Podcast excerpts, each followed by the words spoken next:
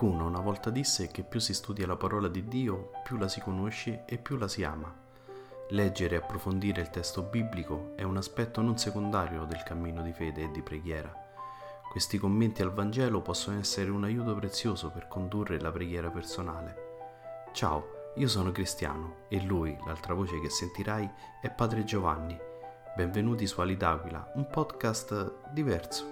Ogni settimana potrai ascoltare le audiomilie o leggere sul blog un pensiero che può aiutarti ad approfondire e conoscere meglio la parola di Dio. Quindi cosa aspetti? Metti le cuffie e buon ascolto.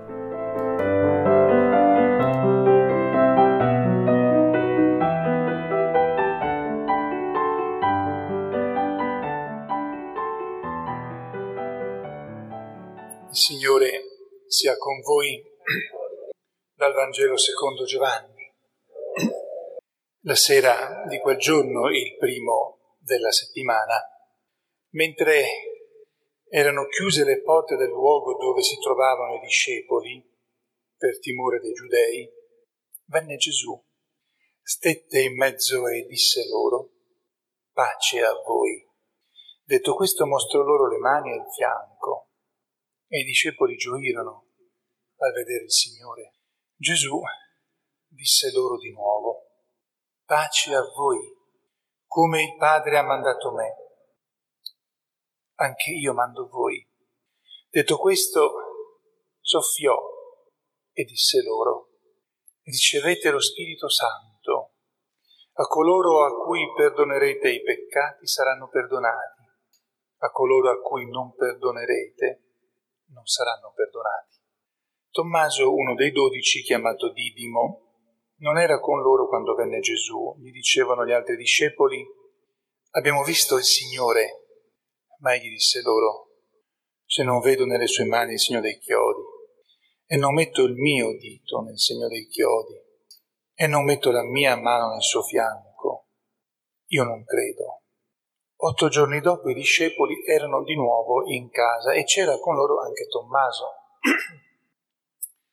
Venne Gesù a porte chiuse, stette in mezzo e disse pace a voi. Poi disse a Tommaso, metti qui il tuo dito e guarda le mie mani, tendi la tua mano e mettila nel mio fianco e non essere incredulo ma credente. Gli rispose Tommaso, mio Signore e mio Dio. Gesù gli disse, perché mi hai veduto, tu hai creduto. Beati quelli che non hanno visto e hanno creduto. Gesù, in presenza dei suoi discepoli, fece molti altri segni che non sono stati scritti in questo libro, ma questi sono stati scritti perché crediate che Gesù è il Cristo, il Figlio di Dio, e perché credendo abbiate la vita nel suo nome. Parola del Signore.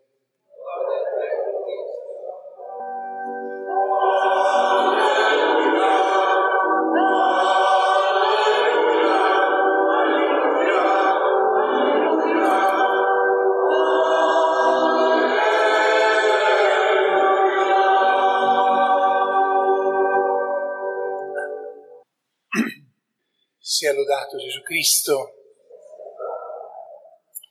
e ancora buona Pasqua.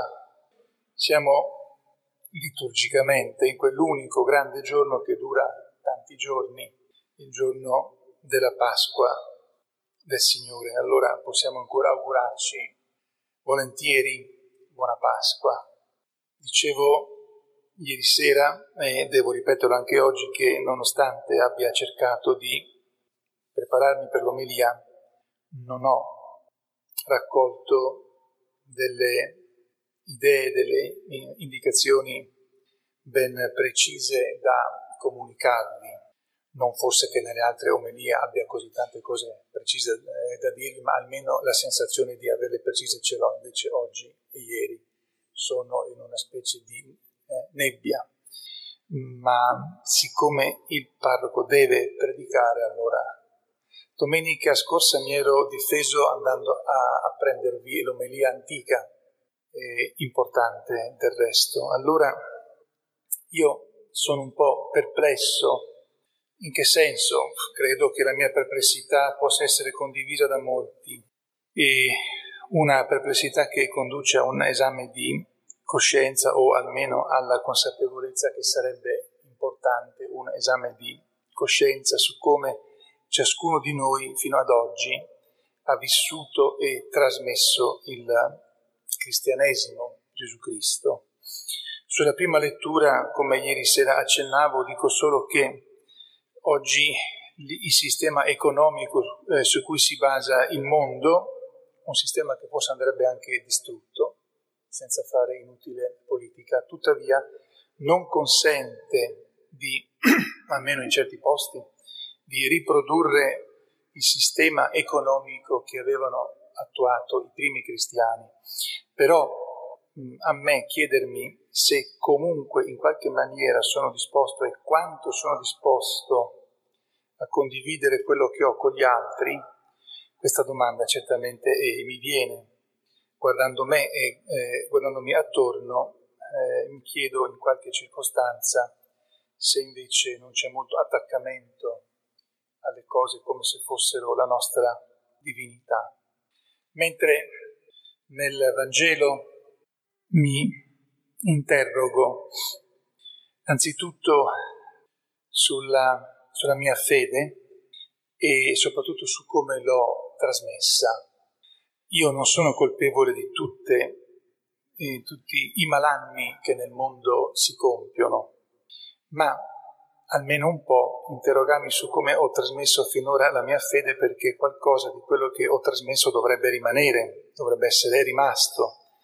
Credo che tutti siamo chiamati a chiederci questo, cosa abbiamo trasmesso e se per caso eh, chiederei a me prima di tutto e poi a voi di non essere così indulgenti con noi stessi, di essere un po' severi nel senso che possiamo avere creduto di trasmettere molto e poi forse invece potevamo trasmettere meglio e anche magari di più.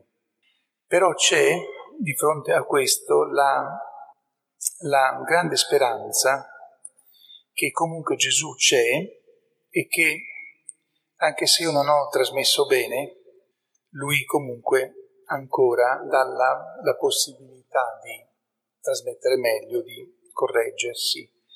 In questo senso faccio riferimento al sacramento della riconciliazione e della confessione che suppone che commettiamo peccati e suppone che li vogliamo togliere, che vogliamo che ci vengano tolti.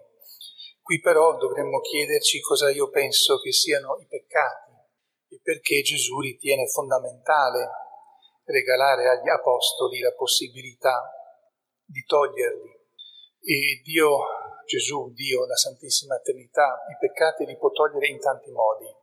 E tante volte, quello che dico non è una eresia, è, è scritto in antichi documenti, ma quello, dato che, come lo dico, potrebbe sembrare strano, Dio tante volte toglie i peccati senza farcelo uh, sapere, senza dircelo, ma noi non sappiamo che ce li ha tolti. Mentre nel sacramento della confessione, o la estrema unzione, l'unzione degli infermi, Dio toglie i peccati e so che me li ha tolti. E qui fa la differenza per me, sapere che non ce li ho più o avere il dubbio che ancora li ho, non so se me li ha tolti, se non me li ha tolti. Allora, per desiderare che vengano tolti bisogna anche che io mi, che io mi dica, ma i peccati cosa sono? non soltanto quali sono, ma cosa sono. E oggi guardandomi attorno mi chiedo io cosa ho trasmesso perché mi sembra che tutti siamo testimoni che a, a fianco di persone veramente buone, delicate, rispettose, preoccupate, di non fare la minima ombra di male, altre persone invece molte volte anche con i mezzi della comunicazione pubblica tentano di convincere chiunque che in fin dei conti è male solo quello che io decido che sia male. Tutto quello che io invece ritengo bene, quello è, non è peccato. Dunque mi interrogo su come ho trasmesso la fede. E davanti a queste domande, che è chiaro che l'imbarazzo di tenere una omelia è, è più che, credo, per me, giustificato. La speranza, torno ancora alla speranza perché questa tra l'altro è chiamata ormai da alcuni anni la Domenica della Divina Misericordia, è che comunque nonostante questo sia il nostro mondo, il mio mondo, Gesù non smette, non interrompe la sua azione di misericordia e di donare la possibilità che questo mondo, di cui io faccio parte, si si converta. E termino facendo riferimento ad una, ridico con parole mie, una idea antica degli antichi padri quando predicavano. Allora avete visto che San Giovanni, e non soltanto lui, però Giovanni che rapporta, eh, riporta i fatti con molta dovizia di, di eh, particolari e anche con molta precisione eh, geografica e di luogo. A volte quasi sembra che ti dica la via, la seconda attraversa a destra, la quarta porta a sinistra, no? si vede che scrive perché lui stava lì. Dice il primo giorno della settimana. Il popolo ebraico, che dava al sabato un valore assoluto, ancora oggi per chi pratica la fede ebraica, ed era un sabato, un giorno che ormai attendeva il ritorno e la vittoria di Dio, era il giorno del riposo di Dio, ma era diventato il giorno in cui si celebrava il suo ritorno glorioso. Il primo giorno della settimana, cioè il giorno dopo, il sabato. Ma cos'è successo? E Giovanni ce l'ha bene in testa nella antichità più antica, che ci sono stati sei giorni della creazione e il settimo giorno, il sabato, c'è stato il giorno del riposo, quando Dio è contento delle sue opere, delle sue creature e vuole riposarsi con loro. Sono sei giorni più uno. Giovanni fa capire molto bene, gli antichi padri lo dicevano, il primo giorno della settimana, dopo che Gesù risorge, dal giorno in cui Gesù risorge, è incominciata una nuova creazione, qualcosa di nuovo, di straordinariamente nuovo. E in questo nuovo giorno, che ormai per loro è come un unico grande lungo giorno che durerà fino alla fine dei tempi, in questo unico, lungo, grande giorno Dio vorrebbe riposarsi con noi perché finalmente ha tolto la morte, ha distrutto la morte, l'opera più grande, e ci ha ridato tra le mani la vita eterna. Davanti a, questa, al, a questo fondamento di questa speranza, anche se guardo me e il mondo, dico c'è speranza, c'è ancora misericordia la nuova creazione ha incominciato un altro conteggio dei giorni, per cui in fin dei conti ogni giorno, oggi, è sempre quell'unico grande giorno perché posso ogni giorno incontrare la misericordia di Dio, sapendo, non soltanto sperando che me la dia, ma sapendo che c'è e sapendo che Lui sempre può darmi la capacità di non vivere come il mondo, ma di fare qualcosa di meglio ogni giorno e soprattutto di riprovare a trasmettere in modo genuino quello che Lui ci ha regalato. A Maria Santissima, che potremmo dire la madre di questo primo grande, unico giorno della storia dell'universo, a lei ci rivolgiamo perché ci, ci, ricordi, ci aiuti nell'esame di coscienza sempre, ma poi ci faccia guardare innanzi, da, eh, davanti, e ci faccia comprendere la, la ricchezza di questo primo, grande, unico giorno della settimana. E anche non ci faccia sprecare la misericordia di Ancora a tutti voi auguri di buona Pasqua, sia lodato Gesù Cristo.